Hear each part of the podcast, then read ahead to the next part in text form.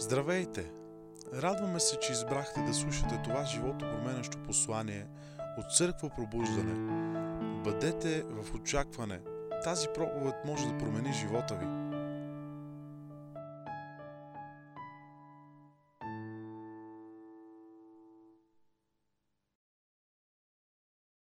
Добре, седем решения, които ще променят живота ти сега, е много важно послание. Всяко едно от тези решения всъщност е послание, което Бог има за нас тази година. В началото, още в началото на годината, ние започнахме да си говорим за тези неща. И аз вярвам, че те вече а, за, са започнали а, да променят и да влияят а, в живота ви, в сърцата ви, в семействата ви. А, но е толкова важно, както си говорихме и, а, и в, а, в сряда, да влизаме по-дълбоко в Божието Слово и не просто да бъдем слушатели, но да бъдем хора, които позволяват на Божиите думи да станат плод в нас. Амин. Да започнат да работят вътре в нас, да работят в нашето семейство, а, не само като знание, но като откровение, което произвежда действие. И за да можем да бъдем по този начин, е толкова важно ние да прекарваме време в Божието Слово и то време, в което изследваме, както се казва в Деяния на апостолите, вярващите пребъдваха в получението на апостолите. А, време, в което не само четем вкъщи а, Библията, четем и книги, но също така време, в което ние сме събрани заедно в неделя и сме готови да чуем Божиите думи. Прекрасно е да се покланяме, прекрасно е да даваме а, нашите десятъци и дарения, прекрасно е да се молиме за нуждите, както правим всеки път, прекрасно е да подкрепяме хубавите неща, които се случват, като ги окоръжаваме и ги а, промотираме, но също така е много важно ние да бъдем в Словото и да позволяваме на Словото да се вселява богато в нас. Халелуя! Това Слово е Божия живот, който идва вътре в нас и започва да ни променя отвътре, започва да ни а, подсилва отвътре, за да можем да ходим във всичко, което Господ има за нас. Амен! Халелуя! Така че миналия път говорихме за решението да очакваш чудеса и днес аз искам да ви говоря специфично за решението да доминираш над обстоятелствата или решението да, а, да управляваш средата си, да променяш нещата около себе си, вместо да позволяваш нещата да променят теб. Ти да бъдеш, така да кажа, фактор на промяна. Кажи, аз съм фактор на промяна. Това, което трябва да разберем още в началото на това послание е, че всеки един от нас е възнаграден на основата на проблемите, които разрешава в живота. Всичко, което има стойност на тази земя, всичко, за което ние плащаме, разрешава проблем. Очилата ми разрешават проблем с зрението. Телефона разрешава проблем с комуникацията. Тук ли сте? Часовника ми разрешава проблем с времето. И понеже те знаят, че аз може да не си го поглеждам, често са ми сложили един голям часовник и отзад, за да разреши моя проблем с времето. Всичко на тази земя разрешава проблем и колкото по-голям е проблема, който разрешаваш, толкова по-голямо е възнаграждението, което получаваш. Историята се променя от хора, които разрешават велики проблеми. Историята се оформя от хора, които разрешават велики проблеми. Аз съм толкова благодарен на Бог за хора, велики откриватели, хора, които са иноватори, които са разрешавали проблеми, благодарение на които днес ние живеем. Александър Грахам Бел патентова първия практичен телефон и по този начин разрешава проблем с комуникацията на милиони хора и поставя стандарт за всички иноватори след него. Говорим си за хора като а, Томас Едисон, който, който е патентовал над 100 продукта които 100 години след неговата смърт продължават да разрешават проблемите на милиони хора по целия свят. Говориме си за неща като а, от, открития, като а, електрическата кружка. Неща, които днес ние вземем за даденост. Те са се превърнали в а, начин на живот. Те са се превърнали в нещо обикновено. Имало е време, в което те са били огромна нужда. Имало е голям дефицит. Но историята се формира от хора, които не прекарват време просто да коментират и да се оплакват за проблема, за нуждата, за това, което не е, за това колко е зле, колко е тъмно. Историята се оформя от хора, които намират разрешението на проблеми.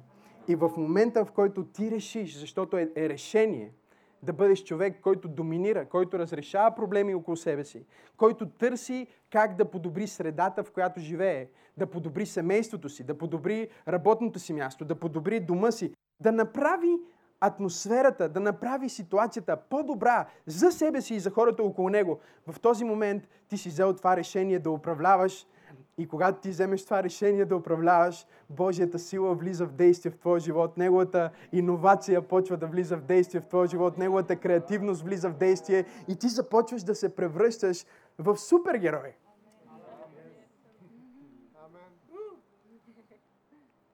Така, моята жена понякога ми казва, ти си като някакъв супергерой. Защото когато аз си наумя нещо, когато кажа това нещо трябва да стане,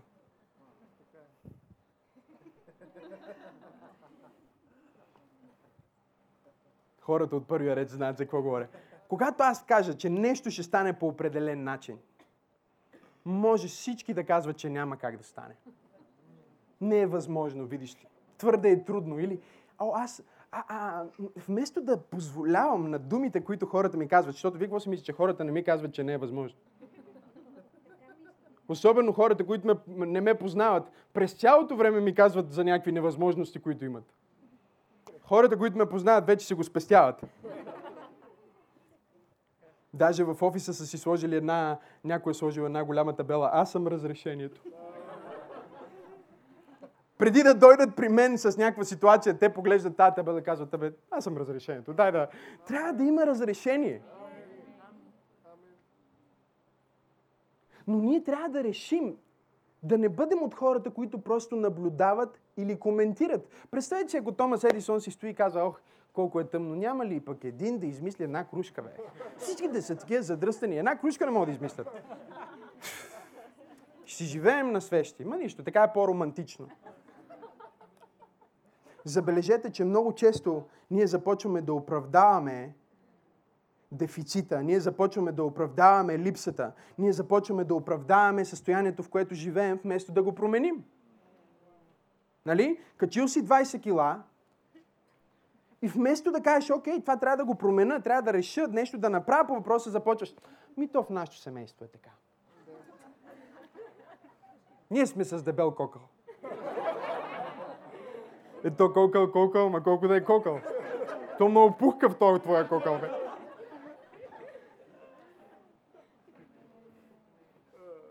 Знаете ли е тази шега, дето двама приятели са видели, един я вика на другия, мале, да не си катастрофирал. И той вика, не бе, защо? Вика, бе, избегал тя арбега.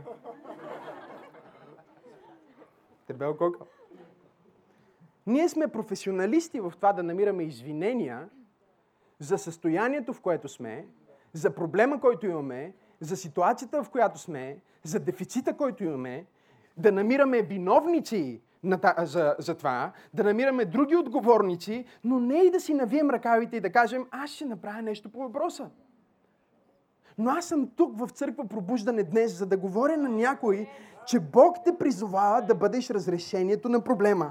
Бог те призовава да доминираш обстоятелствата. Бог те призовава да бъдеш различния в тълпата.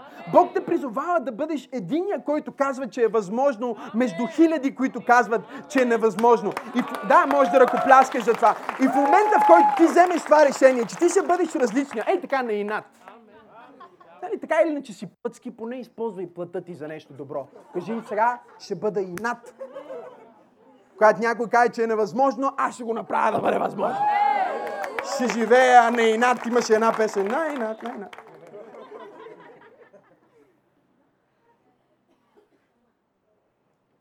Въпросът е, че ние не тълкуваме живота си правилно. Ние, не тъл... ние съществуваме, а сме създадени да царуваме. Хората се сърдят и се обиждат, когато ние говорим по определен начин, проповядваме по определен начин, или изглеждаме по определен начин, или имаме определени неща в живота, почват да се дразнят и да се обиждат. Защо? Защо те съществуват, докато ние царуваме.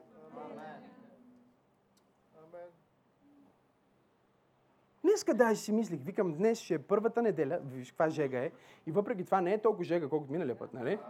Има подобрение, пуснаха един нов климатик, ново такова. Другия път ще сложим още нещо. Ще става все по-добре. Си казвам, това ще ми е първата неделя, в която ще проповядвам с тениска. Извадих си една хубава тениска, моя любима така голфърска сякичка. Изгладих си я. И тъмън, дай си я сложих да се видя как изглеждам. И осъзнах, че днес имаме посвещение на нови хора. Викам, не, не мога. Трябва специално за посвещението и за Георги и Вероника трябва да си сложа костюм.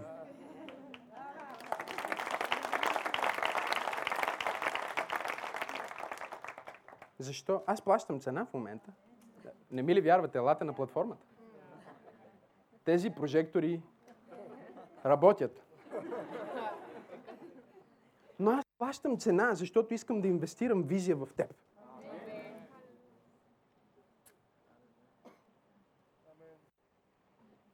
Когато се посвещаваш в тази църква, да разбереш, че ти се посвещаваш в местна църква, която не вярва в съществуване. Местна църква, която не вярва в оцеляване. Аз отказвам да съществувам. Аз отказвам да оцелявам. Аз отказвам просто да живея. Някой казва, но ти си много амбициозен, бе. ти си много смел, ти си много арогантен, даже някой може да каже. Отворете Библията си на Битие, първа глава. Наскоро някой ме пита, кой, кой ми е любимия стих. Малко е трудно да намерим такъв, защото всеки стих Библията ми е любим. Но ако трябва да кажа някой, който ми е много любим, Битие първа глава, 26 стих и Бог каза да създадем човек. Е това, е, е това изречение. Това ми е едно от най-любимите изречения в цялата Библия. Защо, пасторе, това ти е най-любимото изречение? Защото аз разбирам предисторията.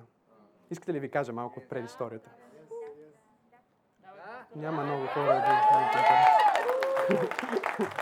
Там отзад да ви кажа ли предисторията или? О, о, и вие сте живи. А! Глория, глория Диос. Глори. Имаше един, едно супер същество, окей? Okay? Супер създание. Супер ангел може да го наречем. Библията го нарича архангел, главен ангел, който един ден в вечността си каза, аз ще стана като Бог. И в момента, в който той си каза, аз искам да стана като Бог, ще направя бунт и ще царувам от мястото на сина. Ще взема неговия образ, ще взема неговото място. И вдигна бунт от земята срещу Бог. Бог го отблъсна. И Библията казва в Езекил, аз извадих огън и сред тебе, който те изпояда и те направих като пепел по земята. Направихте като прах по земята. Земята, която това супер същество искаше да получи за себе си. Той искаше да вземе земята, искаше да бъде като Бог, да функционира като Бог, искаше да отмести Бог Син Исус Христос от Троицата, да завземе Неговото място. И след като всичко това се е случило, Бог възстановява земята от Неговото падение. Тук ли сте? И след като Бог е възстановил земята, водата, атмосферата и всичките а, процеси, които трябва да се случват, за да има среда, в която да може да се съществува, да се живее, Бог каза. Битие, 1 глава, 26 стих. Там ли сте? Бог каза да създадем човек по нашия образ и по нашата прилика. И нека владеят над морските риби, над небесните птици, над добитъка, над цялата земя и над всички пълзящи, които пълзяха по земята. И Бог създаде човека по своя образ, по Божия образ ги създаде, мъжки и женски пол ги създаде. И Бог ги благослови и им каза, плодете се и се размножавайте и напълнете земята и обладайте и владейте! Това ми е един от любимите пасажи, защото това е пасажа, това е момента, в който Бог натри носа на този паднал ангел. Земята, за която той си мечтаеше да вземе, Бог каза, от тази земя ще оформя нещо. И ще го направя по образа и подобието, което дявола искаше да има. Чудил ли си се защо дявола те мрази толкова много? Сега ти обяснявам защо те мрази, защото ти си всичко, което той някога е искал да бъде и да има. Бог взе от пръста, която беше на тази земя и създаде човек и го създаде по своя образ и по своята прилика. И преди Бог да беше измислил от човека дали ще има две или четири ръце. Не знам дали има хора в тази църква. Преди да беше сложил две очи в главата му, преди да беше оформил две уши, преди да беше оформил два крака, 10 пръста, Бог вече знаеше, може би не знаеше каква коса ще му сложи, дали ще е кафява, е, дали ще е рус, дали ще е с черна коса и сини очи. Може би не беше вложил всичките тези дефиниции в него, но едно беше нещото, за което той беше сигурен по отношение на това същество и той каза, нека владеят. Халелуя! Не е ли прекрасно, че в първите, в интродукцията на това какво ще бъдеш ти, Бог каза да владееш? Халелуя! Преди Бог да оформи Адам от пръста, той каза, още не съм го оформил, ама знам. Затова аз не вярвам в оцеляване. Защото преди да ме оформил в отробата на майка ми, той вече беше определил, че аз ще владея. Той беше ми сложил корона, преди, той беше приготвил корона за мен преди да имам глава.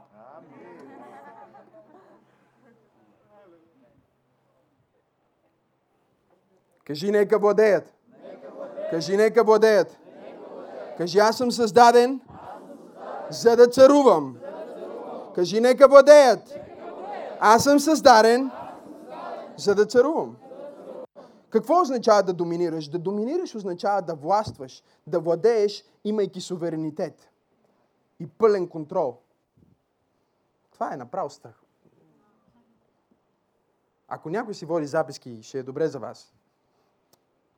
Да доминираш означава да властваш, да владееш, да имаш суверенитет или да имаш пълен контрол. Друг термин а, за владение е от латински доминус, което е да господаруваш или да бъдеш господар и суверен владетел.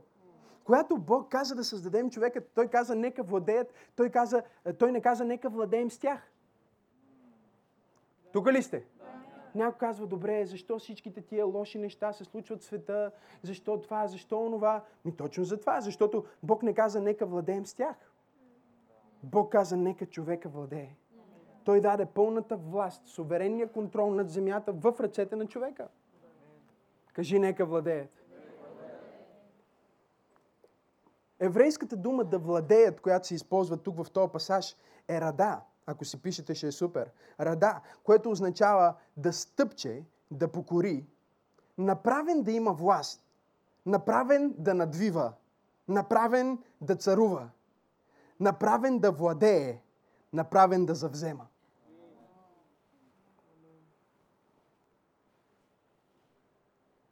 Защо съм, някой казва, а, аз защо съм създаден? Какъв е Божия план за мен? Виж, не знам дали Божия план е да бъдеш проповедник, механик, чистач, хвалител.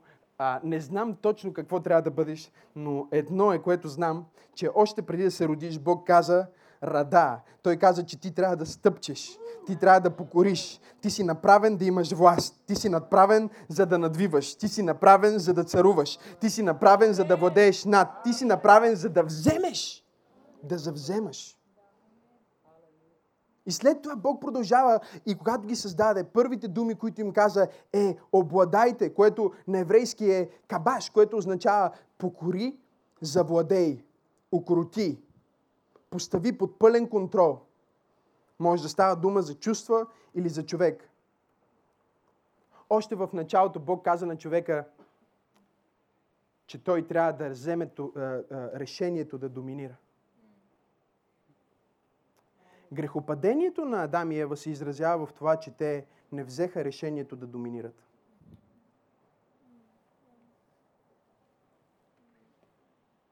Грехопадението на Адам и Ева се изразява в това, че те не взеха решението да доминират над средата си и на това, което обстоятелствата им диктуват. Проблема ни е, че ние не тълкуваме живота правилно. Ние си мислим, че проблемите и предизвикателствата идват за да се откажем. И днес аз искам Господ да, ви, да ми помогне да променя вашата перспектива, начина по който мислите. Кажи, Боже, промени моята перспектива. Защото често ние мислим, че проблема е там, за да ни конфронтира и в последствие да се откажем, да изгубим или да паднем, че проблема е там, за да ни убие, да ни спре, да ни а, завладее, да промени нач, нашия живот. Но всъщност единствената причина проблема да дойде в живота ти е за да изяви потенциала за владеене, който Бог е вложил в теб. Единствената причина проблема да се прояви в живота ти е за да Божия потенциал, който е вътре в теб, да се прояви. Забележете, няма цар Давид без Голят.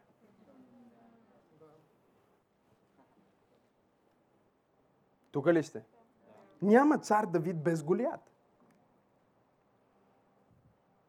Давид беше помазан да бъде цар, но той дори не можеше да влезне в това помазание да царува, докато не срещна Голият.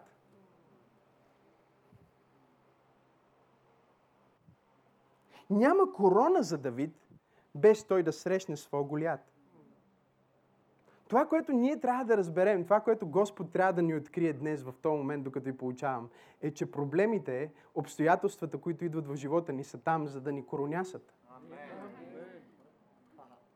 Обстоятелствата в живота ни са там, за да поставят короната, която Бог е определил за нас, да поставят статута, който Бог е определил за нас, да ни възнаградят на основата на това, че ние сме разрешили. Давид видя хората там, видя Голият и всички се плашиха. Чуйте, тук ли сте? Okay. Голият излиза, Библията казва, всеки ден. И започва да заплашва. Той е големия, неразрешим, опасен проблем. Той излиза и казва, ако има някой между вас, който се смята за силен и може да ме победи, нека излезе и да се бие. И Библията казва, цялата армия, Саул, всички най-великите а, войни на Израел треперят и се скриват в палатките. И започват в палатката да си шушукат. И да коментират Голият.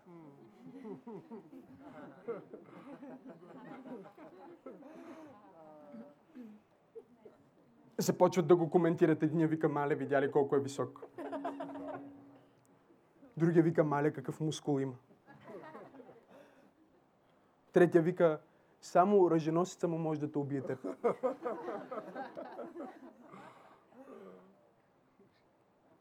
Излизат отпред тъмън, им идва така малко свобода да се покажат от палатката. Излизат от палатката, голят излиза, развиква се и казва, кой ще бие с мен? И те отново се скрият в палатката. И отново започват да коментират голят. Колко е голям. Какви мускули има. Колко е силен. Забележете, това са хората, които цял живот се подготвяли да се бият. Цял живот те се подготвяли да се бият. Звучат ми като някои църкви. Цял живот, о, един ден ние ще евангелизираме. Подготвяме се да евангелизираме. Сега се молим и скоро ще евангелизираме. Скоро излизаме. Излизаме от палатката. О, голята голям. Видя ли каква съпротива? Какъв дух на комунизъм. Много е страшно там отвън. След известно време така чистят си мечовете. Те имат най-хубавите мечове. Те са най-полираните, най-подготвените, минали са всички видове обучение. Меча им е готов. Цял живот са полирали този меч. Полирали са го с специални материали, с специално, най-специалния материал за полиране са използвали. Щитовете им са полирани, броните им са полирани, шлемовете, всичко го имат. И маршируват и казват, един ден ние ще се борим, един ден ние ще убием врага, един ден ние ще бъдем войници. И цял живот правят това, изведнъж голят идвайте. Бързо по палатките, чакай, бързо по палатките. Ти видели го голям? А, не.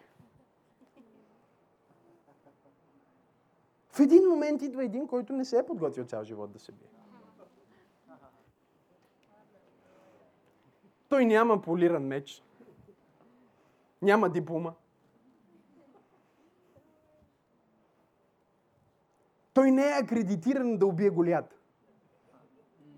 Не знам дали има хора в тази църква, които въобще разбират какво искам да кажа.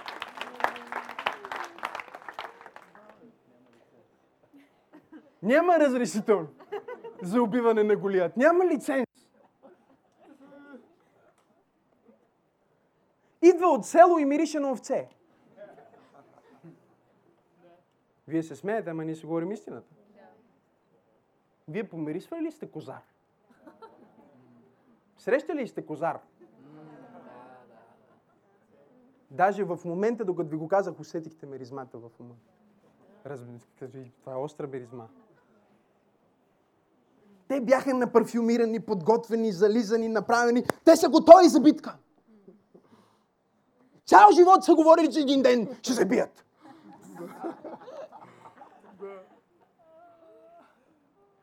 Те правят песни за това, че ще се бият. Нали? Ще разкажем на света, ще разкажем, ще разкажем, че Исус Христос умря. И ще разкажем, и те се полират, и се полират, и се полират, и ще разкажем, и ще проповядваме, и ще излезем. Един ден ще бъдем на улицата. Един ден ще изцеляваме болните. Един ден, един ден, един ден. Аз обичам да казвам, че ако го отлагаш за един ден, може този ден никога да не дойде. Но ако днес е твоя ден, това е точно този ден, това е деня. Той е неполиран, не знае правилните песни, не знае правилните неща, но в момента, в който той вижда Голият, той вижда възможността, чрез която да се прояви това, което Бог вече е вложил в него. Докато другите коментират проблема, Давид коментира наградата. Не знам дали има хора, които разбират. Докато хората коментират проблема, докато коментират колко е голям, какви мускули има, колко е страшен голят, Давид казва, а колко пари ще вземе той, който го отрепа то?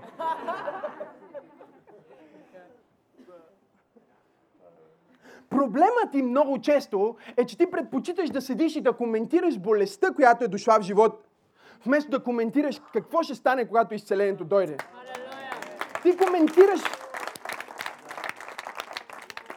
а си призван да доминираш.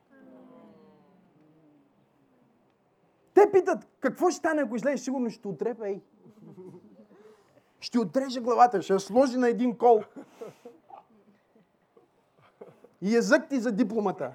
За полирания меч, за полираните обувки.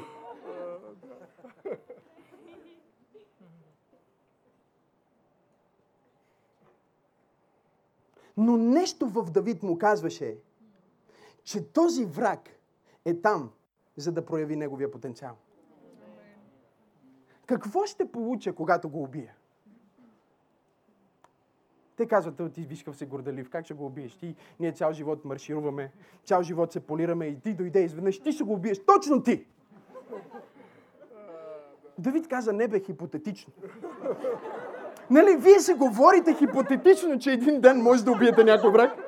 Аз ви питам хипотетично, когато го убия, какво ще получа?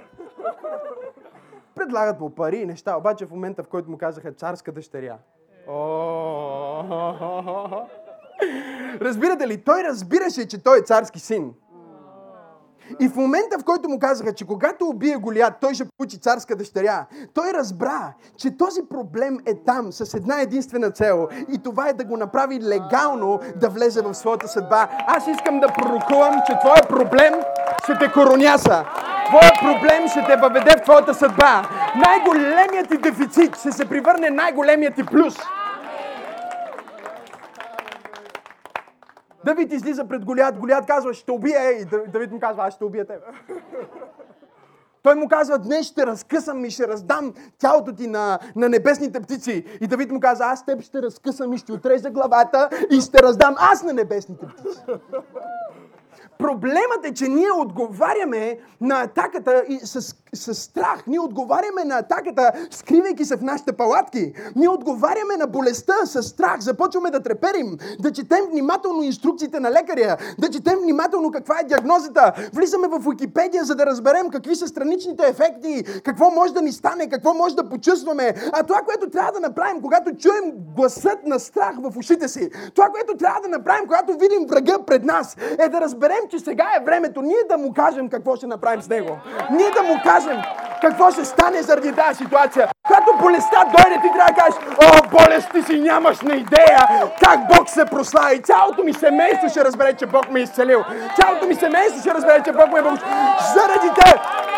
Знаеш ли какво, дяволе? Благодаря ти, че изпрати сега. Всички ще знаят, че Бог е жив. Аз решавам да доминирам. Има ли някой в тази църква тази вечер? Има ли хора в тази църква тази вечер?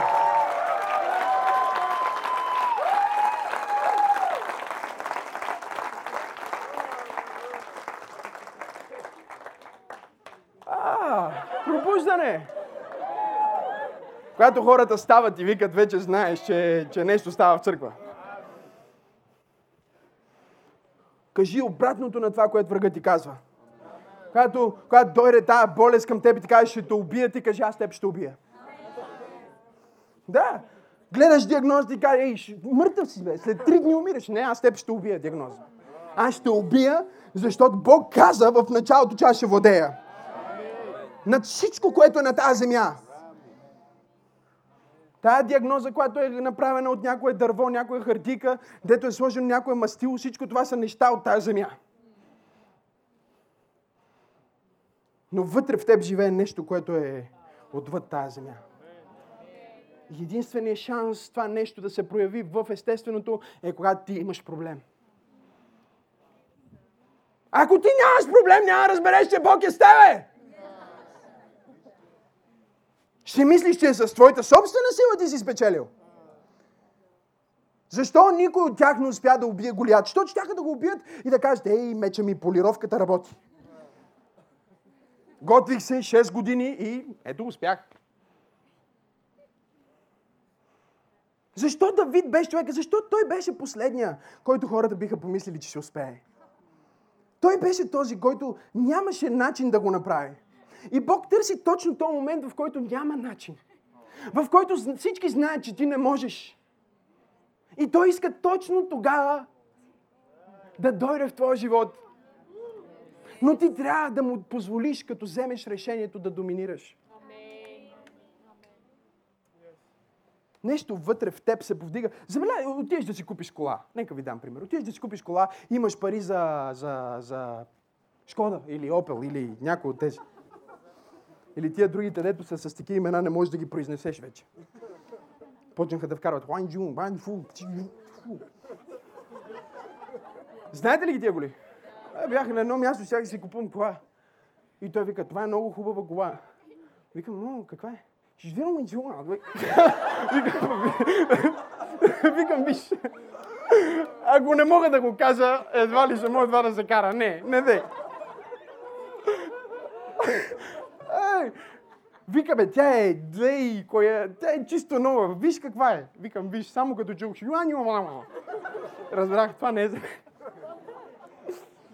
Но отиваш да си купиш кола и бюджетът ти е за една. Обаче нещо в тебе те кара да гледаш друга.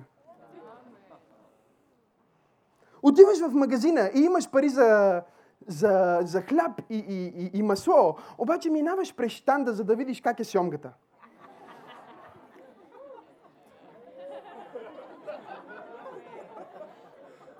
Отиваш в мола, имаш пари за илиянци, обаче отиваш в най-скъпия мол. И спираш пред... Колко от вас са пътували, нали? Или летиш някъде и минаваш всякакви неща. Дюти фри. Кой влиза в дюти фри? Никой вече. Отиваш в Версаче. Някой каза, от дявола е да носиш Версаче. Ако мислиш така, можеш да посееш всичко, което имаш на Версаче. Ние ще го изчистим.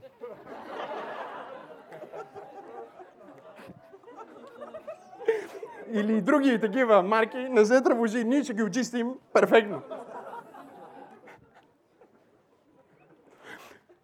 Ти нямаш пари да си купиш сок в това летище, защото струва 5 евро. Обаче спираш пред бутика на Луис Витон. И нещо вътре в тебе казва. Шика рабасаката рабакон рибиян серу. Ера ма раките ги вика тук до махаш. Ай, ай, ай, ай.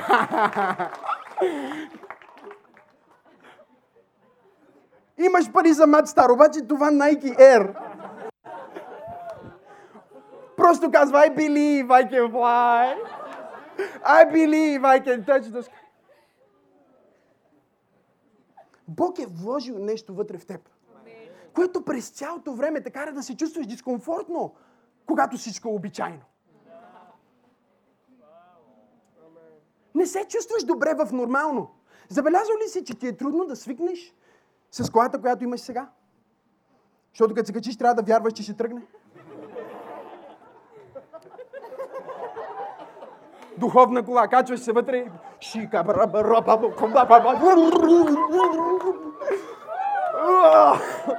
Жей, Исусе, Исусе!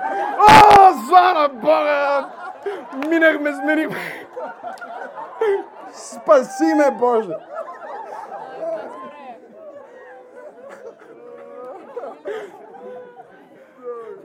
Паркираш и знаеш, че нямаш парк тронинг и затова правиш пи пи поп пи пи пи пи пи пуп, пи ти ти ти ти ти.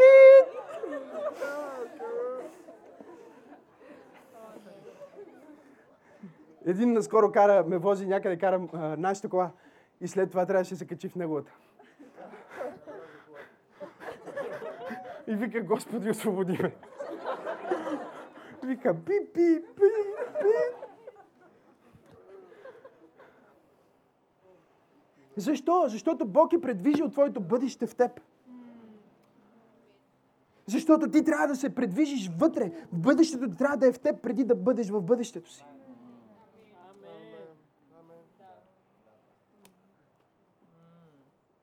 Бог го е предвижил вече вътре в теб и ти го чувстваш все едно, че и това е твоето нещо.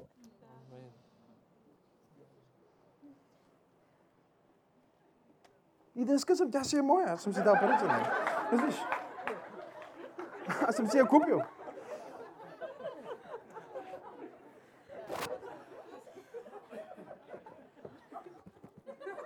Имам няколко.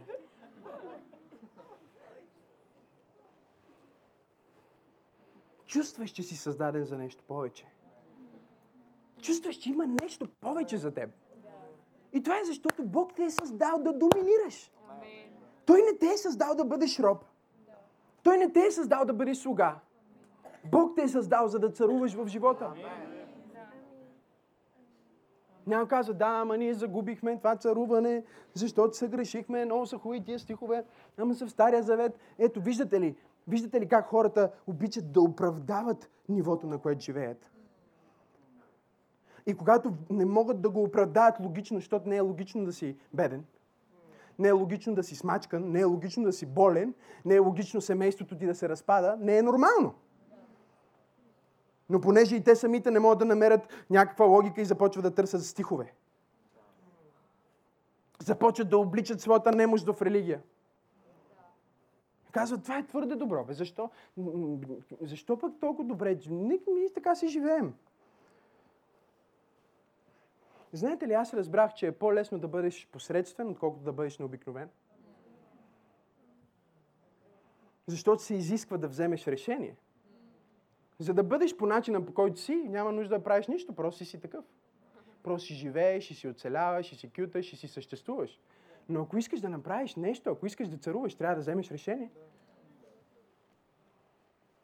И понеже искате стих от Новия Завет, отворете Библията си на Римляни 5, 16 и 17. Римляни 5, 16 и 17. Ако сте там, кажете амин. Ако не сте, кажете и сега. Уоу, окей, ще изчакам.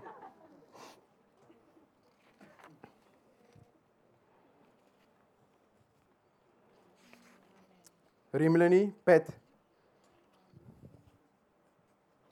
16 и 17. Там ли сте? Ако не сте, кажи ей сега. Леле, маля, Господи, помогни. Бързо бе. Римляни е в Новия Завет. Пета глава. 16 и 17 стих. А Божия дар не може да се сравни по своето влияние с греха на Адам. Нали? Защото някои хора казват, братко, виж, екзегетиката ти не е точна. Те си мислят, че използвайки думи, които и аз знам, може би ще ме притиснат. Тези богослови, които се опитват да използват някакви тежки думи, за да ме накарат да си мисля, че Бог не прави чудеса. Те не знаят, че аз ги знам. И че думите, които използват, с които отежняват своята ситуация, не отежняват моята ситуация. Защото тук се говори за един Адам. Там ли сте? Говори се за греха, говори се за падението, защото хората казват, да, ама ние паднахме, вече изгубихме тази сила, нямаме тази сила. Нека да видим сега, имаме ли или нямаме. Божия дар не може да се сравнява по своето влияние с греха на Адам, защото Адам се греши само колко пъти? Веднъж. И беше осъден. А Божия подарък дойде след много грехове и направи хората праведни пред Бога. Ако заради един човек смъртта царува благодарение на греха на този един човек, много повече он, онези, които получат изобилната благодат и дъра на праведността, ще имат истински живот и ще царуват чрез единия Исус Христос. Какъв живот ще имат? Истински. Какъв живот Бог те създал да живееш? Истински означава пълен. Пълен, победоносен, пълен с Божията сила, пълен с Божите чудеса.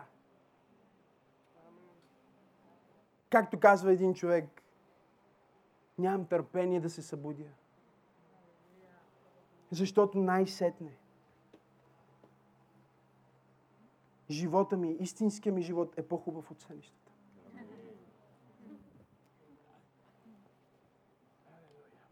Нямам търпение, вика, да стана сутрин, защото истинския ми живот е по-хубав от сънищата ми. Решението да доминираш. Пасторе, как да доминирам? Искам да ви нахвърля няколко неща. Номер едно. Фокусирай по правилния начин. Или фокусирай върху правилното нещо. Къде е твоя фокус? Докато армиите на Израел говориха за колко е голям е Голият, Давид говорише за това колко е голяма наградата на големия Бог, в който той вярва. На кое фокусираш? Исус говори на своите ученици и им каза, ако кажете на тази планина, вдигни се и се хвърли в морето и не се усъмните в сърцето си, ще ви бъде. Планината в Словото символизира проблем или съвкупност от невъзможни, неразрешими ситуации. Исус им каза, ако вие започнете да говорите на проблема, фокусирайки на разрешителя, проблема ще се покори на вашите думи.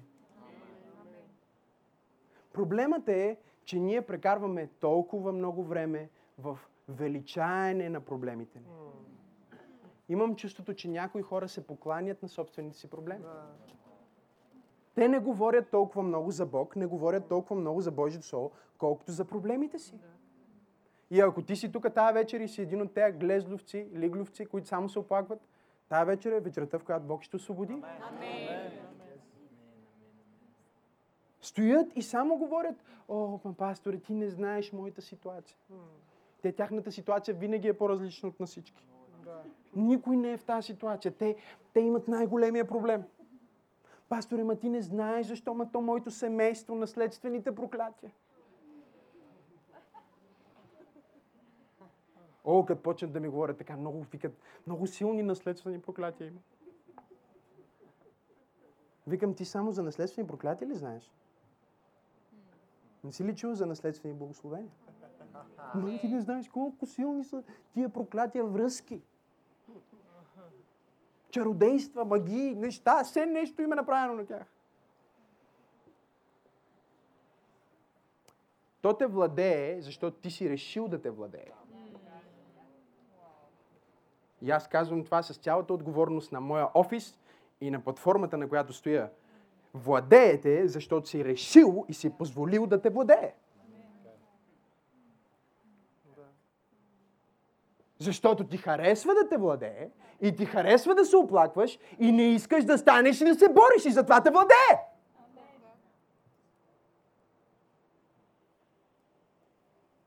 Предпочиташ да се самосъжаляваш, да се опрекваш, да плачеш. Когато с жена ми започнахме да излизаме, и аз мога да бъда малко строг понякога. И става някаква грешка или такова. И аз казвам, виж, това беше пълна глупост. И тя започва да плаче. Си казвам, аз не ти казвам това, за да плачеш. Аз ти го казвам, за да разрешиш проблема. Ама аз сега се чувствам, и чувствам и чувствам. И, спокой ги тия чувства.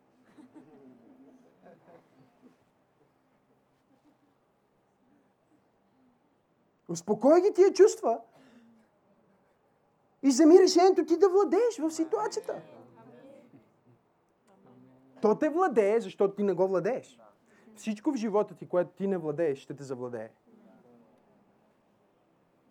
Някой каза, о, Бог ще го завладее. Не, не, ти трябва да го владееш, защото Бог ти е дал властта, авторитета и мандата ти да владееш.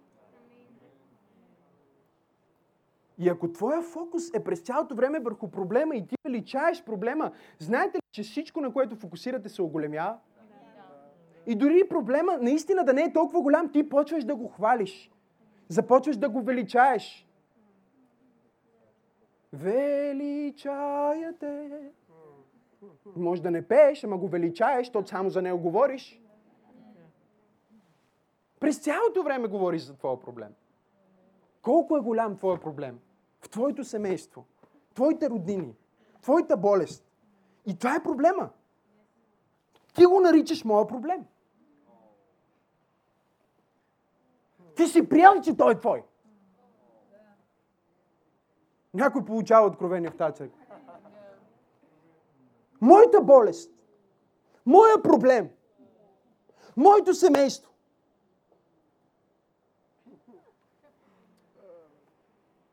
Ти се идентифицираш, фокусирайки на проблема, ти се идентифицираш с него и той става част от твоя живот. И то голяма част от твоя живот.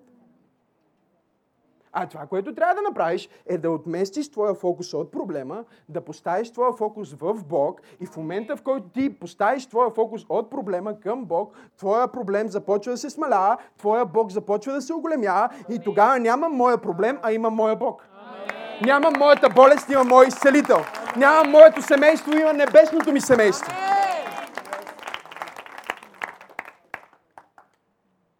На кое, върху кое ще фокусираш и с какво ще се идентифицираш. Дойдоха, Исус проповядва в зала 3 на НДК.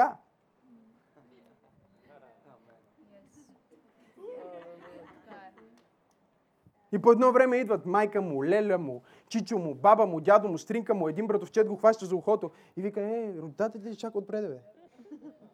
Чели ли сте? Аз за малко така ви... Исус каза, кои са моите роднини? Които фокусират върху Божието царство. Той реши да не се идентифицира с хора, които фокусират върху невъзможността, върху проблема, върху а, това колко е, няма как да стане, за какъв се мислиш, как ще стане това. И да фокусира върху хората, които вярваха заедно с него, че Бог е по-голям от всяка ситуация, всеки проблем, абсолютно всичко, което може да се изправи срещу теб. Бог е по-голям. И този Бог не е далеч. Библията казва, Той е по-близо, отколкото ние мислим. Той е в теб и чрез теб. Той иска да управлява на тази земя. Има ли някой в тази църква, който иска да управлява? Запази своя фокус. И нека ви кажа, в това, което става в нашата църква, всичко, което дявола може да се опита да направи, най-опасното, което той може да направи, е да отмести нашия фокус.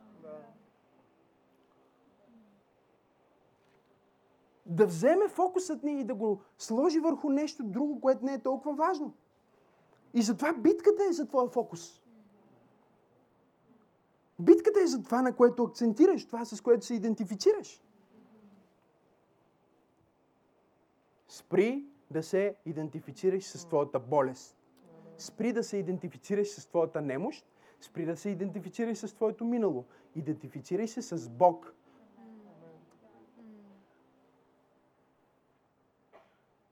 Кажи фокус. Втория ключ към това да царуваме, да доминираме в живота, се намира в Лука 4 глава. Ако отворите заедно с мен, искам да ви покажа. Това, което ще стане в момента, в който вие вярвате сега на тия думи, които ви проповядваме, сега ще разберете какво ще стане. Много хора няма да се радват на това, което става с вас. Ти си мислиш си, че ще ти се радват. Че си по-добре, ама те не ти се радват. Има толкова много хора в живота ти, които могат да понесат провала ти и да бъдат с теб, когато си зле, ама ако си добре, вече не могат да са с теб.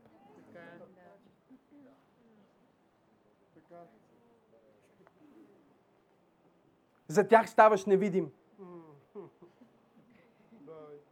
Просто си невидим. Невидим си, защото ти вече не си заедно в блатото с тях. И понеже ти вече не си в тяхното блато, а се печеш в петзвезден хотел. Същите хора, които са те обичали, докато си миришил заедно с тях в блатото, ще влязат в твоята фейсбук стена и ще кажат, внимавай с този хотел. Що се снимаш в този хотел?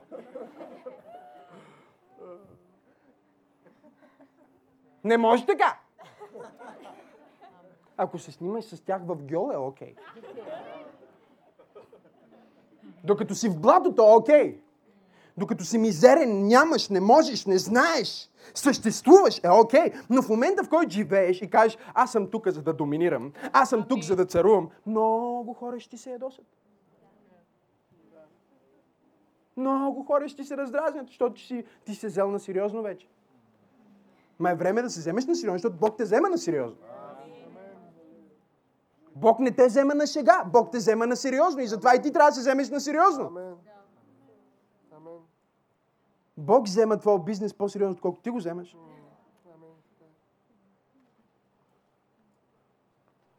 Но хората от Гьола няма да се радват, че ти си вече в басейна.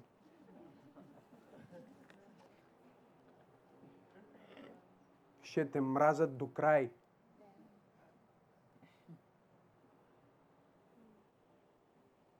Защото ти си отрекал техния контрол и си отрекал да бъдеш роб на тяхното мнение. И в момента, в който Исус се изправи в тази синагога, в която беше ходил толкова много пъти, и хората го познаваха, и трябваше да прочете едно стихче.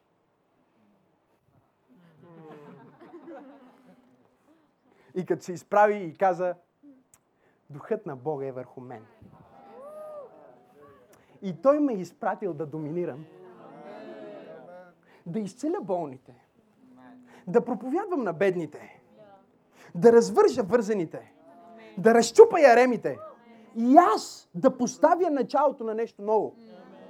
Юбилейна година, която не е била. Всички дядовци, които го обичаха, почеха да скърцат с зъби.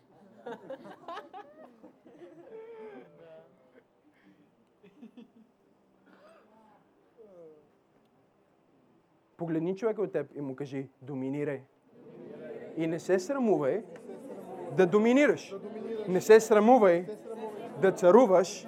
Ти си създаден да царуваш в теб. Живее царя! Бъди цар! Лука, 4 глава, 28 стих. Когато чуха това, нека враговете ти чуят за това, че доминираш. Нека враговете ти чуят за това, че царуваш. Нека враговете ти чуят, че си бил изцелен. Нека враговете ти чуят, че си бил благословен. Нека враговете ти чуят, че си се качил в нов автомобил. Нека враговете ти чуят, че си се преместил в нова къща. Нека чуят хейтерите ти за това, че Бог живее в теб. Има ли някой в тази църква или... Нека чуят! Нека го чуят! Че си 10 пъти по-благословен, отколкото когато те са били там до теб. Това е което не могат да понесат. Те могат да те понесат, докато могат да те вкарат в джоба. Но когато станеш по-голям от джоба им, костюма им и самите тях, тогава ще започнат да те мразят. И когато чуха това, всички тези, които бяха в синагогата, се изпълниха с гняв. И като станаха, го изкараха вън от града и го изведеха при края на хълма, на който беше построен градът им, за да го хвърлят долу.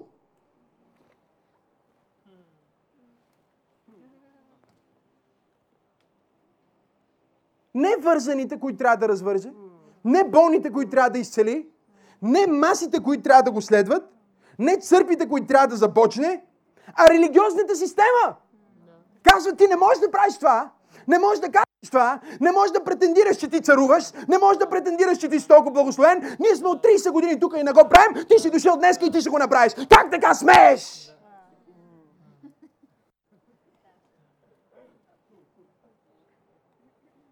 За 6 месеца да напълниш зала 3. Има нещо нередовно. Има нещо нечисто. Има нещо неправилно. Не може ние 100 години сме в България, не сме я напълнили, а ти да я напълниш за 6 месеца. Не те ли е срам?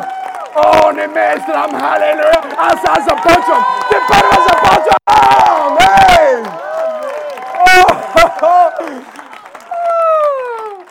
Аз сега започвам! Още не съм започнал! Ти мислиш, че тази църква е започнала, защото са спасили 250 човека и сме в НДК? О, Боже мой, тази църква сега започва. Септември месец тази църква започва. Той е септември. Тази църква започва сега. Бог ми го показа просто като динамит. Имахме молитва с нашия екип. И Бог ми показа, върви един фитил. Един динамит стига, голям. Пише пробуждане. И аз си мислих, а, вау, каква сила, какъв динамит. Обаче не виждам, че продължава фитила. Към следващ динамит. Още по-голям. И на него пише пробуждане.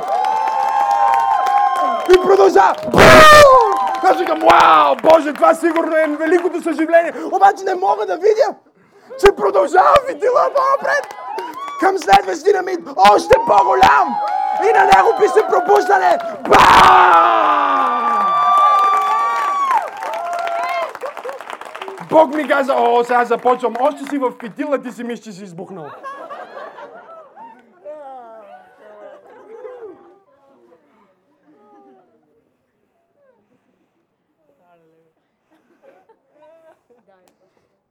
Брат му на Давид не можеше да понесе, че малкото дете, с което е играл футбол, ще стане цар. Каза, ти си горделив, ти си объркан, ти си такъв, ти си друг. Но един от най-силните моменти в живота на Давид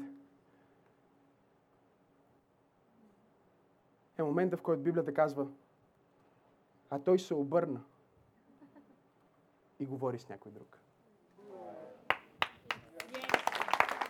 Ако това, което чуваш, не откликва с съдбата, която Бог е вложил в теб, е време да се обърнеш и да говориш с някой друг. Защото там има някой, който ще ти каже каква е наградата. Връщам се на този пасаж. И какво става? Те искат да го хвърлят, искат да го убият, но Библията казва, но той мина посред тях. Как мина посред тях? Библията казва, че той е принца на мир. Принца на шалом. Шалом означава без никакви липси и без никакви недостатъци пълно царуване. Пълно царство. Царство, в което всичко е окей. Okay. Доминиращо, надвиващо царство. Принца на мир просто стъпи в своя мир. И докато тези хищни хора искаха да го блъснат, Библията казва, той просто мина посред тях. Той мина посред тях. Аз искам да пророкувам, че каквото и да е изпитанието, което сега идва в твоя живот, ти ще минеш. Забележете, той не мина около тях. Той не избяга от тях. Той мина между тях. Достоинството ти няма да бъде отнето от ситуацията, в която си. Интегритетът ти няма да бъде отнет от изпитанието, в което си.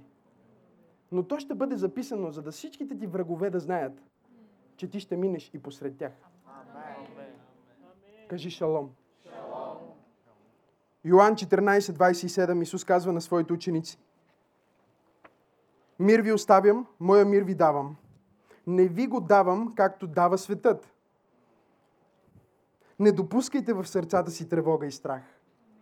Аз победих светът. Какво значи не ви давам, както светът ви дава? Или не ви давам това, което светът ви дава. Всичко, което светът дава, може да си го вземе.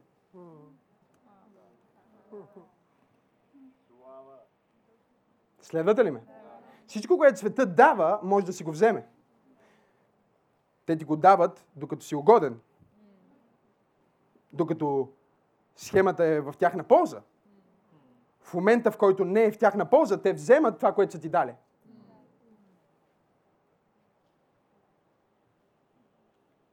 И обикновено вземат повече от това, което са ти дали. Вземат си обратно с лихвата. Но Исус каза, аз не ви давам как света ви дава.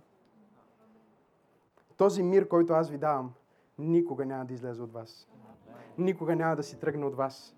Никога няма да ви напусне. Всичко, което трябва да направите, е да изберете да оперирате от шалом. Когато ти си в ситуацията, ти трябва да решиш да оперираш от Божия мир. Да кажеш, аз няма да оперирам от плътта, няма да оперирам от това, което виждам, няма да оперирам от страх, няма да допусна тревога. Аз ще оперирам от съвършен мир. Кажи шалом. Ако дявол открадне спокойствието ти, ако той открадне радостта ти, ако той открадне мира ти, ти си победен. Защото дявол оперира в атмосфера на страх, хаос и тревога. И в момента, в който ти допуснеш страх, хаос и тревога идват в твоето сърце.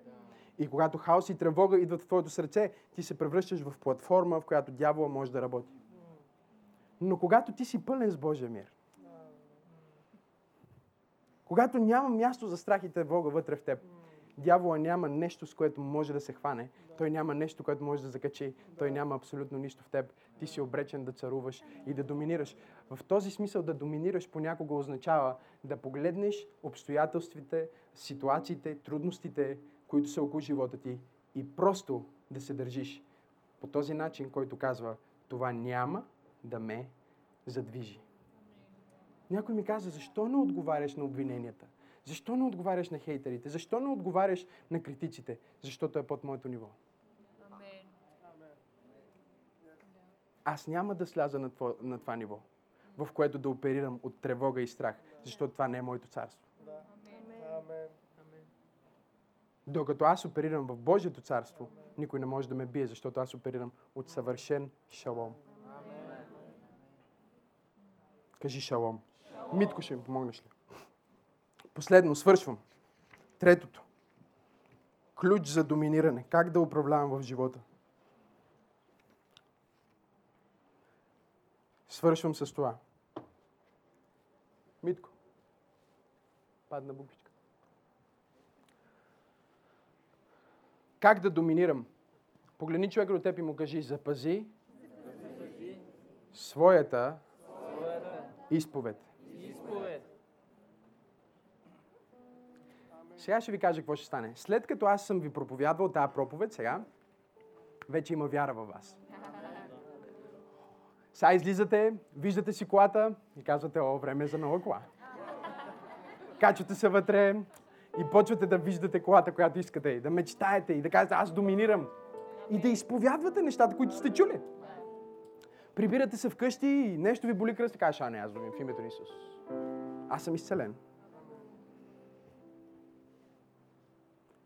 Вземаш правилната изповед, понеже правилната вяра е вложена в теб. Но сега битката да доминираш е да запазиш своята изповед. Защото симптомите няма да спрат моментално. Проблема няма да изчезне моментално. Най-елементарното. Ти сега си чул това послание и се прибираш, ама жена ти не го е чула. И тя ще продължи разговора там, откъдето е спрял тази сутрин. И знам, че съм в пророческото в момента. Или дори тя е тук, обаче тя не го е приела толкова добре. И сега се прибие така, да, как казваш Амин. Де да знаеше пастора какъв си. И тогава е трудно да запазиш своите изповед.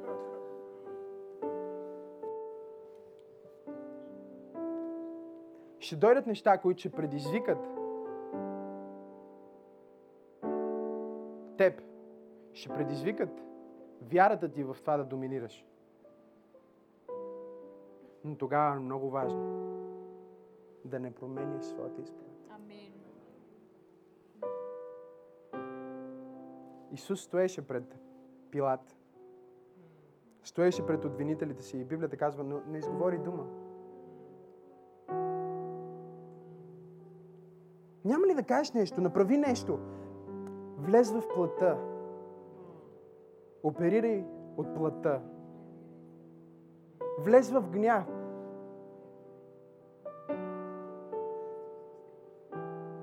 Всичко около теб те предизвиква да промениш своята първоначална изповед. Но Исус им каза, вие вече го казахте.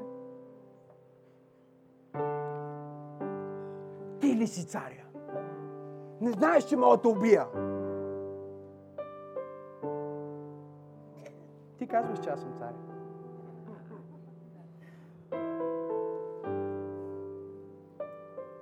Пак те питам, ти ли си юдейския цар? Ти казваш. Аз мога да те убия, мога да приключа с тебе. Това не е моето царство.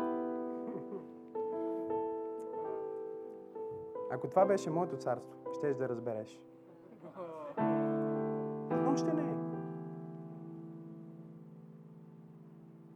Тая жена, Бог я благослови с дете, не можеше да има дете. И Бог я благослови с дете.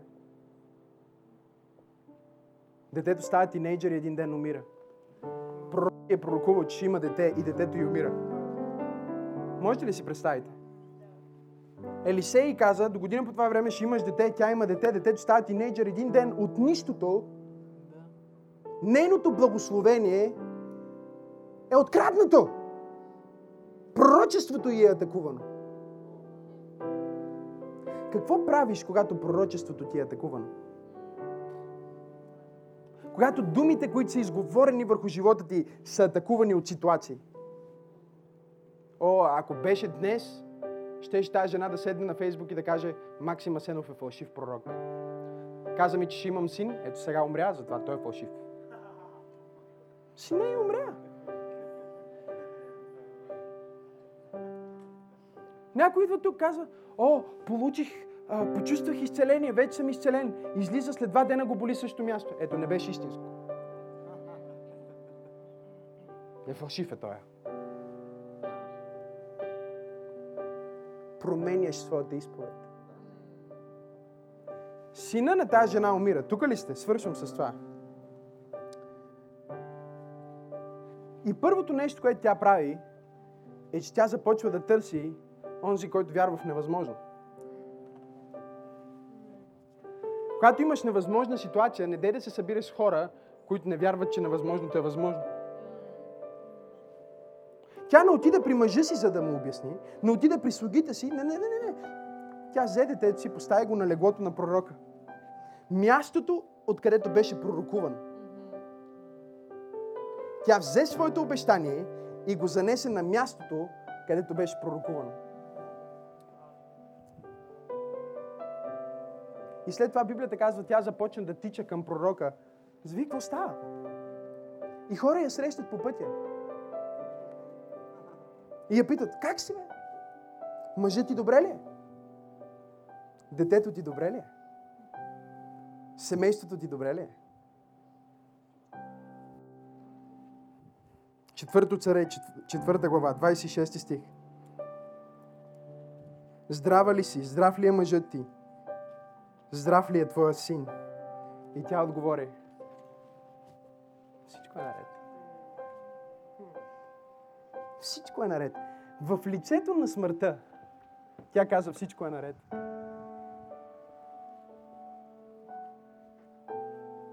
Тя запази своята първоначална изповед. За да доминираш в живота, не трябва да позволиш на дявола да промени твоята изповед. Сега казваш, о да, аз съм благословен, аз съм пробуждане. След малко ще излезеш и ще срещне нещо, което ще предизвика. Не дай да променеш своята изповед. Запази своята изповед. Тя казва, всичко е наред. В крайна сметка си не е възкръсна. Но нейното чудо нямаше да стане, ако тя беше казала, че си не е умрял. Тя реши да сложи запетайка там, където хората слагат точка.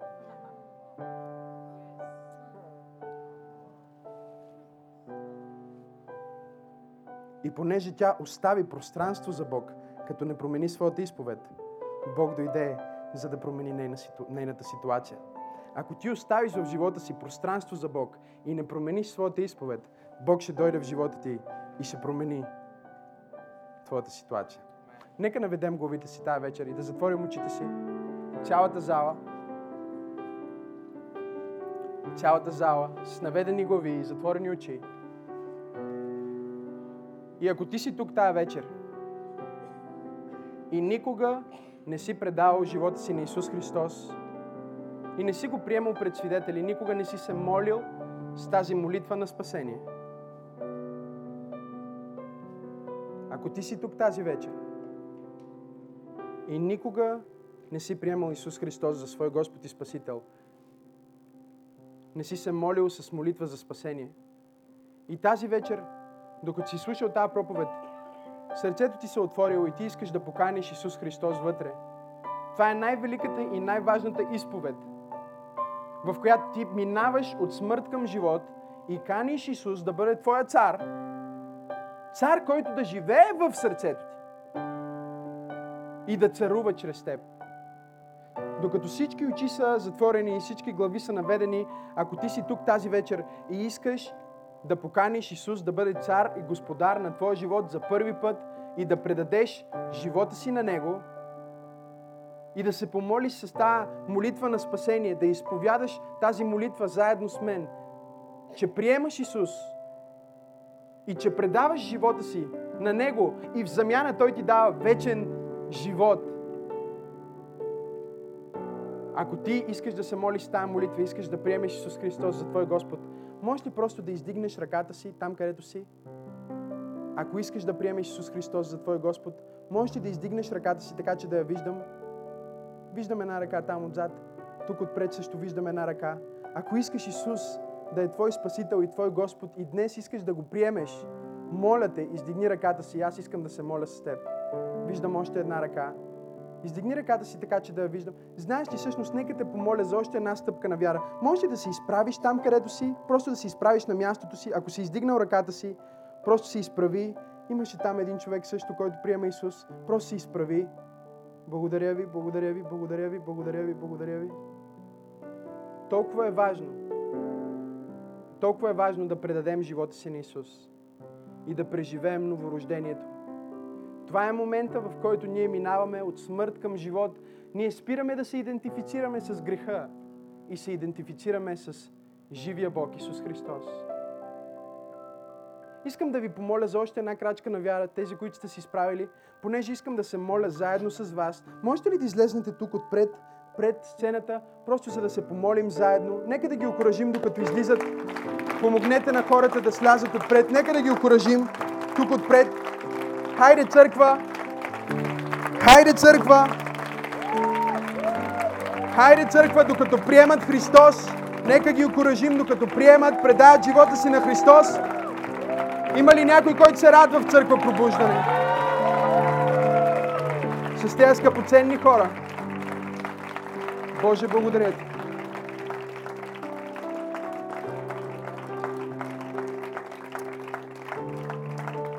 Халелуя! Халелуя! Говориш ли български? You speak Bulgarian? Окей. Okay. Прекрасно. Сега ние ще се молим заедно с вас с една много специална молитва, с която ще поканите Исус във вашето сърце. И по този начин вие ще преминете от вечно осъждение към вечен живот. Към вечно спасение. И ще бъдете истински живи християни. Това е много, много специално в момента. Църква, можете ли да се молите заедно с мен, докато се молим с тия хора? Аз ще изказвам думите и вие може да повтаряте заедно с цялото събрание. И казвайте тези думи от сърце и лично убеждение, като покамвате Исус в сърцата си. Нека всички заедно да кажем Боже, Небесни Отче, аз идвам при Теб. Отварям сърцето си. Покайвам се за греховете си. Аз вярвам, че Исус Христос е Божий син. Аз вярвам, че Той умря за мен. За моите грехове. За моите прегрешения. Днес аз изповядвам, че Исус Христос е моя Господ. Той е моя Спасител. Исусе, ела за да живееш в мен. Ела за да ме обновиш. Очисти ме от греха и ме направи ново творение. Благодаря ти за вечния живот и спасението, което приемам сега. И заедно казваме Амен, амен, амен.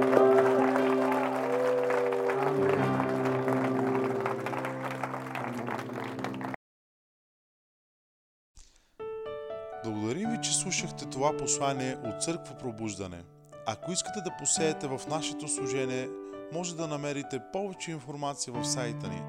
Стойте свързани с нас чрез Facebook страницата на Църква Пробуждане и сайта ни awakening.bg.